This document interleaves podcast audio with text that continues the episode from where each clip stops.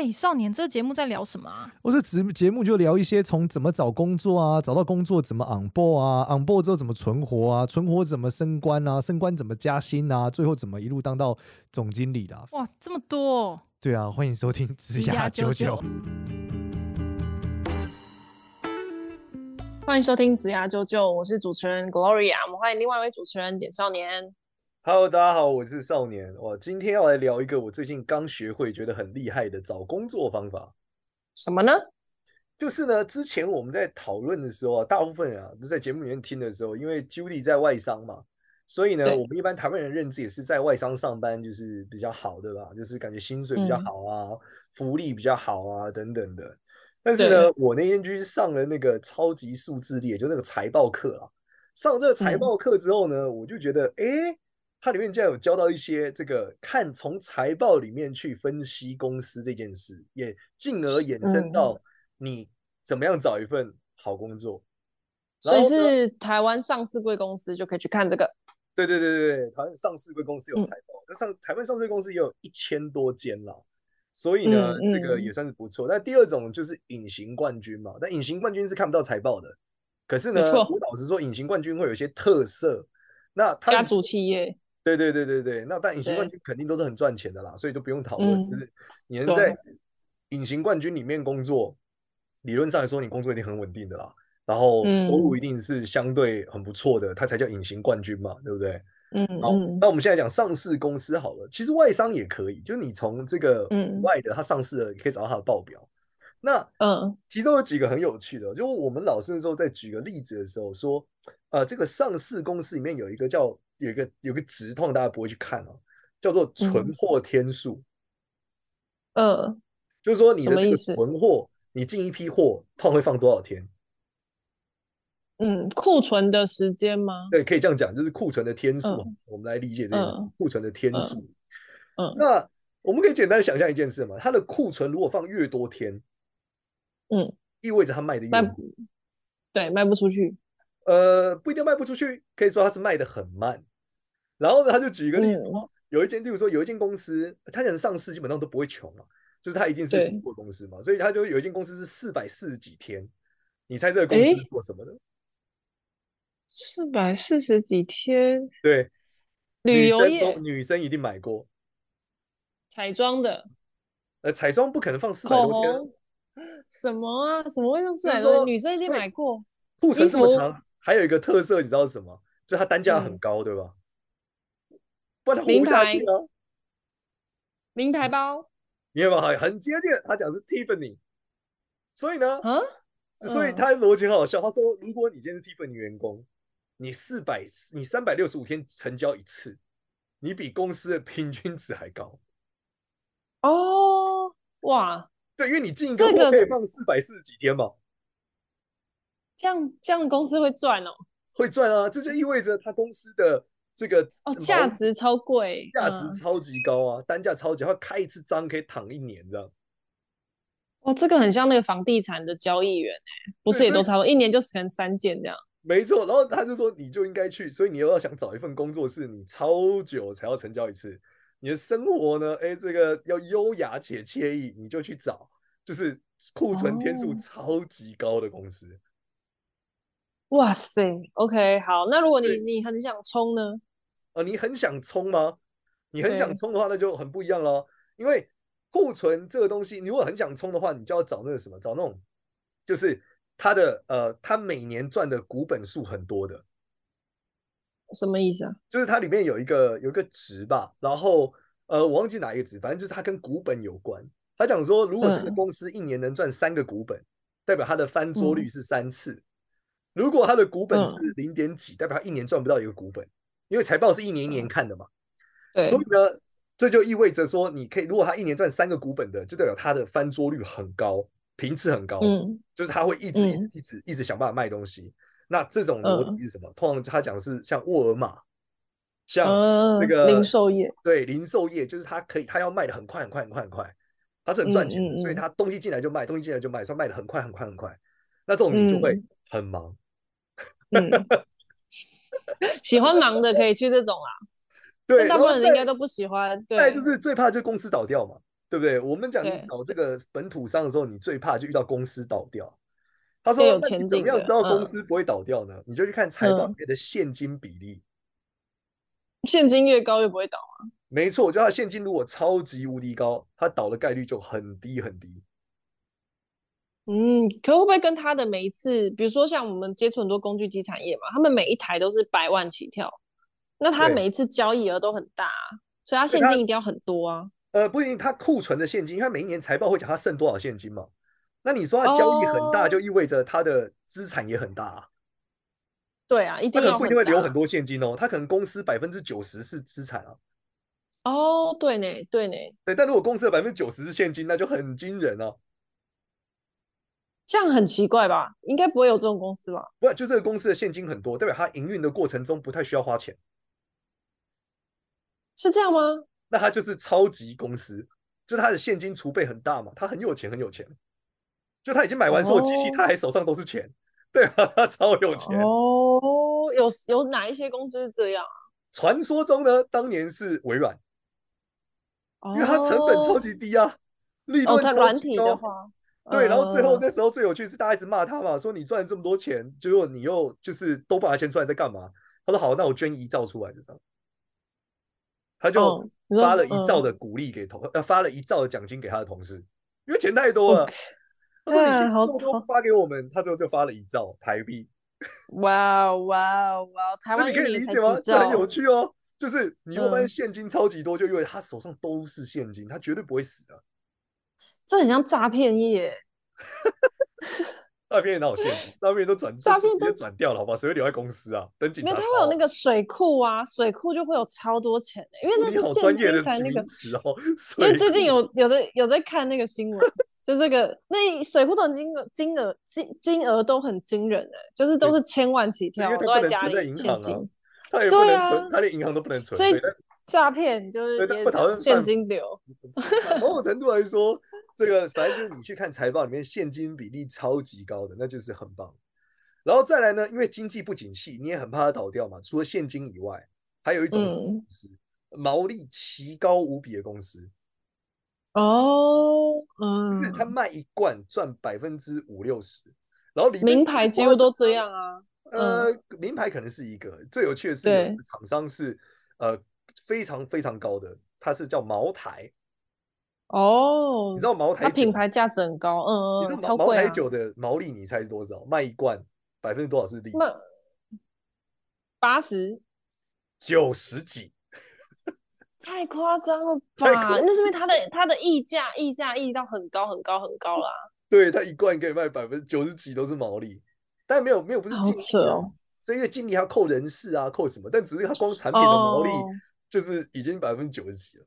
但很多东西的产品毛利只有百分之十几、二十几啊。对啊，很大部分东西应该都这样吧？不知道衣服之类的是不是这样？就是很便宜、比较便宜的东西啦。对，然后这个就是超级酷。嗯、那为什么我们讨论要看毛利不看净利呢？很多人说老师，那我不是应该要看净利润吗？他今年净利润每年都越来越成长，那应该很好啊，对不对？嗯，结果超有趣的，就是。那我们在看财报的时候，他就讲说：“你看这个公司的特色是它的成，它的收入没有变，成本没有变，嗯、但净利增加了。他裁员哦？没有裁员啊，他的人人员也没有变，什么都没有变，但净利增，呃，应该说不是你想的营运核心变了，所以它的净利增加了。然后他说连续几年增加，而且翻倍。他做假？呃，他没有做假，他里面讲了一个案例很好笑，叫改变折旧。呃”就是说，他的公司有一个重要，假设你讲机器的资产本来折旧是三年，但是呢，这个 CEO 比较保守，下一个 CEO 上来说，这机器明明官方说可以用十年，他把折旧改成六年。好，那你每年要花的钱就变少了吗？成本变低了，对。对，这个成本是指的折旧成本嘛，就是它实际上营运成本没有低，但它折旧成本变低了，所以他就爆发他的精力了。他说，所以看这不准，因为他可能只是改折旧而已，所以你一定要看毛利。然后我就觉得，哦。天呐，那还是有很有用哎！我们公司离上市很远，所以大家去看上市公司找工作的时候，一定要去看他财报。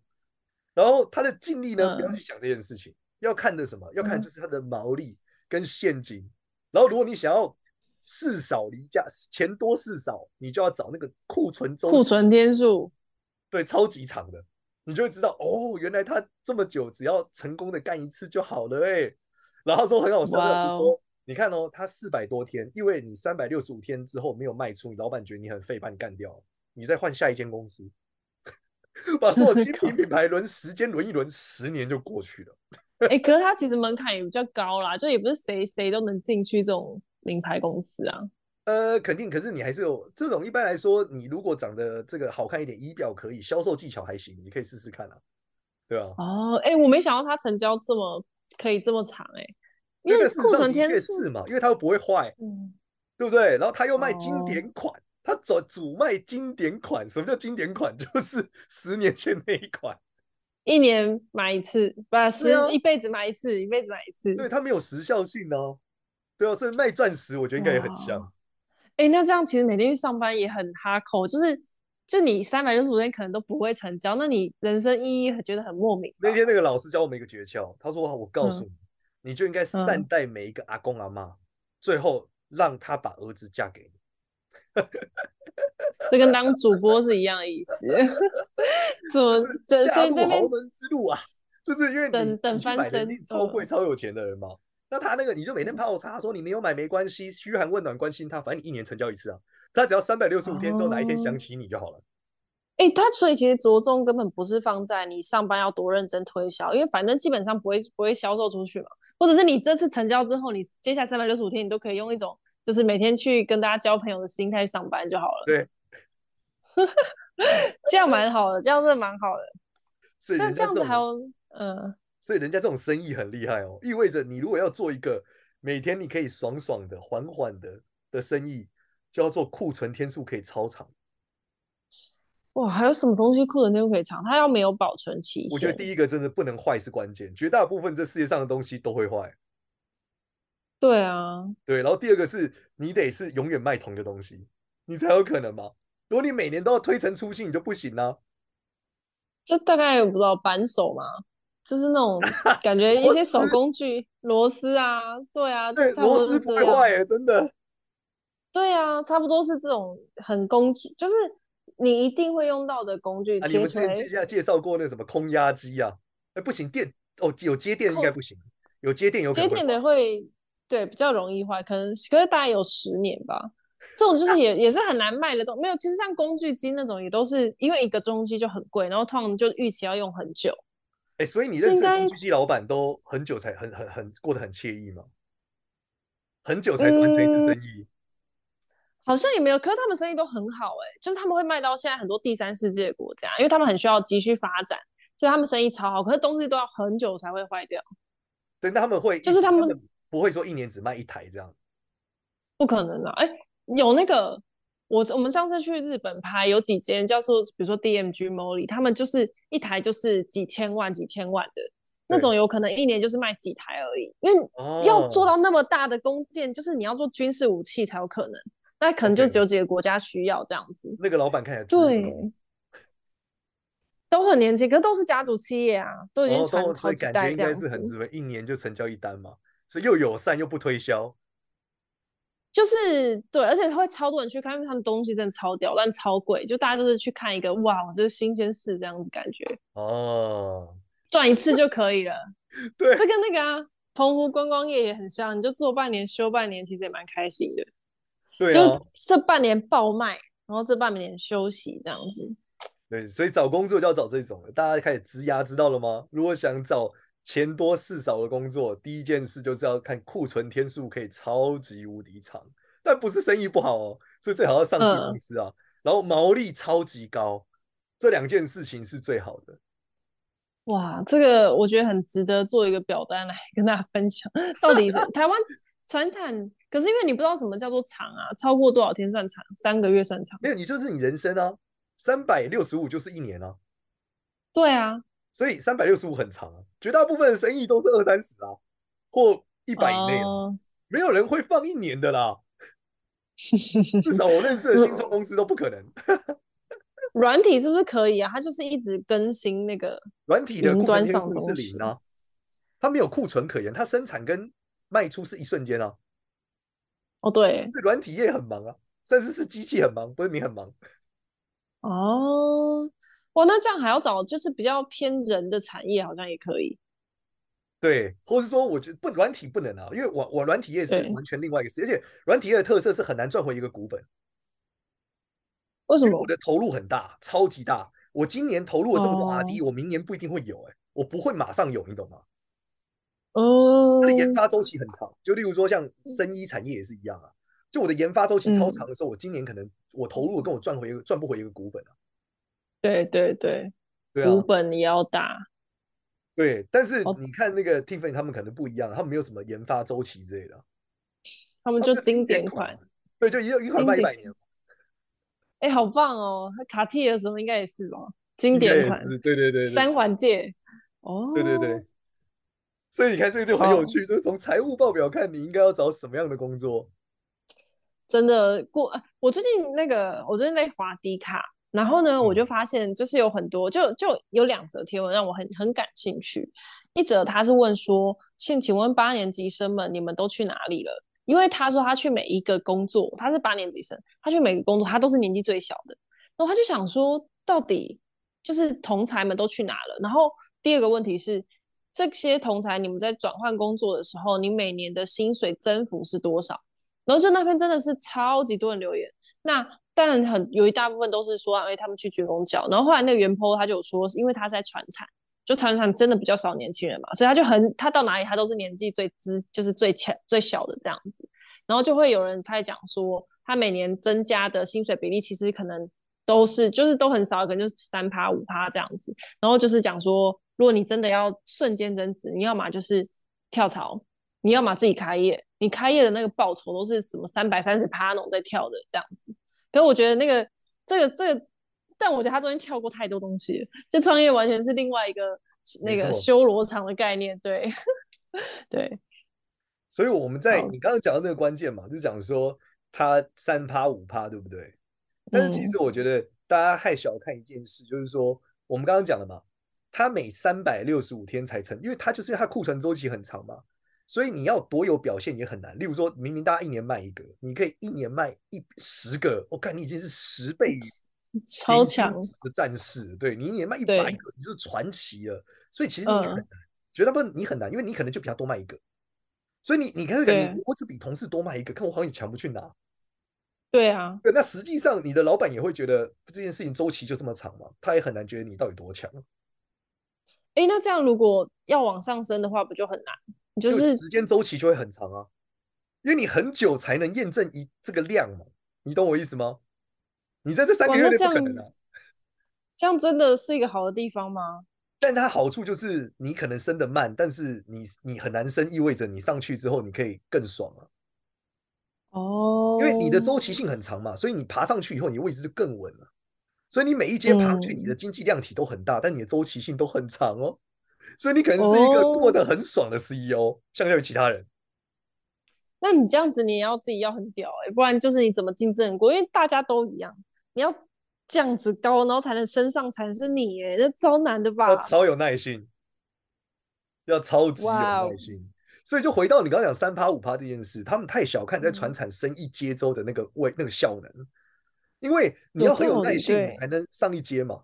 你要很有耐心，你才能上一阶。所以你每上一阶的那个得到的效能都是很惊人的。对，好像不会讲讲这件事就跳槽了。对啊，然后最后你走到了最顶峰的那一格的时候，会超级无敌吓人。通常就自己出去开了吧？那你也也很容易，对，那你也会很强，因为你出去开的时候，要取得这个周期要很久。所以如果你自己开一间，你得到的那个体量也会很长，而且你是一个很容易开的公司，因为你一年只要搞定一次。你的不容易开吧？你很容易、啊、不容易开工，因为你所有资源都有啦，所以你开了之后，你有一年之内可以错啊。你一年之内都没有卖没关系，哦、你有前三百六十天都没卖没关系，你只要最后五天卖掉就好。像有的产业，这样还是蛮三个月都没有卖你就死啦、啊。对啊，那会死哎、欸，那是很你开小吃店三个月都没卖你就拜拜。对，但他那个公司可以卖一台之后，一年之内都不用干活，就是明年再卖一台就好。嗯。嗯，没错。所以，我们今天推荐大家从如何从本土商的上市公司财报里面找到一份你喜欢的工作。我相信这大家从来没有想过用这个维度看工作，一零四上去的时候绝对不会看这些事情。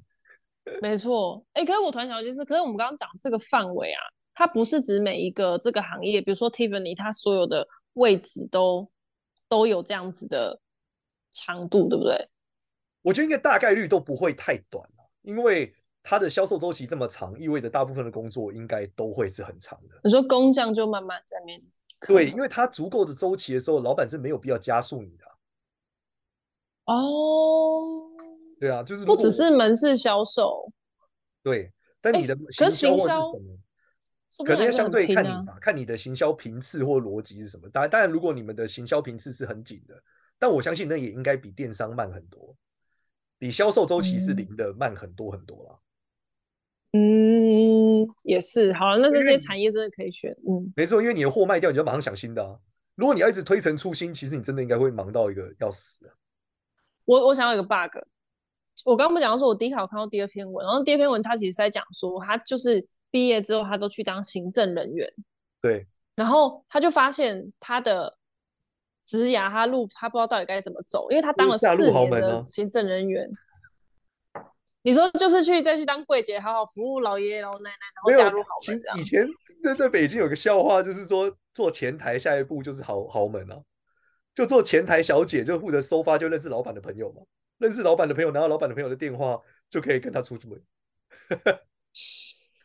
不是，那也有男生，好不好？也有男生，他没有办法这样子加入豪门。那也是老板的朋友，老板朋友也有女的啊，你干嘛这样？可是谁会想？不一定会有人想要跟收发的人产生这样子的关系啊，很少吧？不是，这看你有没有锻炼成漂亮的收发，或是帅气的收发。靠！我只是在想说，就是会不会，就是这个。工作的选择，其实我觉得也会影响了你之后的。就算你进到这个产业，可是如果你的工作内容，我觉得这很回到回到我们某一直在讲说，你做的事情是不是这个事的核心的事？那基本上行政这件事情好像都不是任何产业的核心的事情，你就会未来发展就会比较难一点。这样，一般来说，行政的最后那条路都是老板的特助嘛。啊，对，和秘书特助。对，因为你是维持公司营运的关键嘛，而且你足够被信任嘛，你你会。例如说，所有职能的人都容易移动嘛，但是行政这个事情，如果你你愿意足够忠诚，你可以得到的是很大的。原因是因为你是老板的特殊助理嘛，你知道老板的喜好嘛，老板的朋友有谁，嗯、然后公司的管理、关请假制度或者是什么的营运，包括整个财务，基本上对最后可能甚至会成为什么出纳，你懂吗？就大账房。哦，对，因为哎，我没想过哎。对，对，因为行政是一个很长期和漫长和稳定的工作嘛，嗯、然后得到老板的信任嘛，嗯，所以一般来说，以前啊，那种传产公司的前台都不要得罪，因为年纪可能很大，然后年纪很大，通常都是老板的亲戚，你知道吗？嗯，老板的那个什么表妹啊，说那个表妹那边做收发好了啦，反正也就是没有工作嘛，来我们做前台接接电话嘛。那表妹这个工作很厉害啊。他回家告状一下，看老板什么都你就死了。对，所以产前台是不能得罪，尤其年纪越大越不能得罪，因为他可能在这边已经干二十年了，那干久了他也不容易换另外一个妹妹来，你知道，又换另外一个妹妹来，那个妹妹什么都不懂，老板就会觉得不好用，你知道吗？对对对啊！天哪，我觉得我真的是非常的错误，我觉得我太小看这些工作了，我就想说怎么办？他应该要换个工作。但其实他在这么多，他他肯干二十年，那就是有所成这样。对，包括你最后可能老板叫他干一些私人的事情，都是行政解决的，买房卖房，然后包含说帮他处理一些家里的琐碎事，通常都会很容易是前台，因为你不会叫行销去做嘛，你不叫业务去做啊，你就会叫行政去做。哎，说我要买个房子，帮我去找一下那个大安区有没有三栋比较便宜的，行政就说好，嗯，就这样嘛，就是老板的私人生活非常多事情是行政解决的。我们公司需要行政。还需要司机，需要一个特助，好吗？对对，没错没错，需要一个特助。好，那这一集就到教大家那个在找工作的时候，其实过年也快到了，是年后转职，算是大家可以看一下各家上市贵公司的财报，来去选择一下。对，好，那这里好，那这一集就这样啦。那欢迎到 Apple Podcast 上面给我们五星好评。然后啊，我刚刚有看到一个。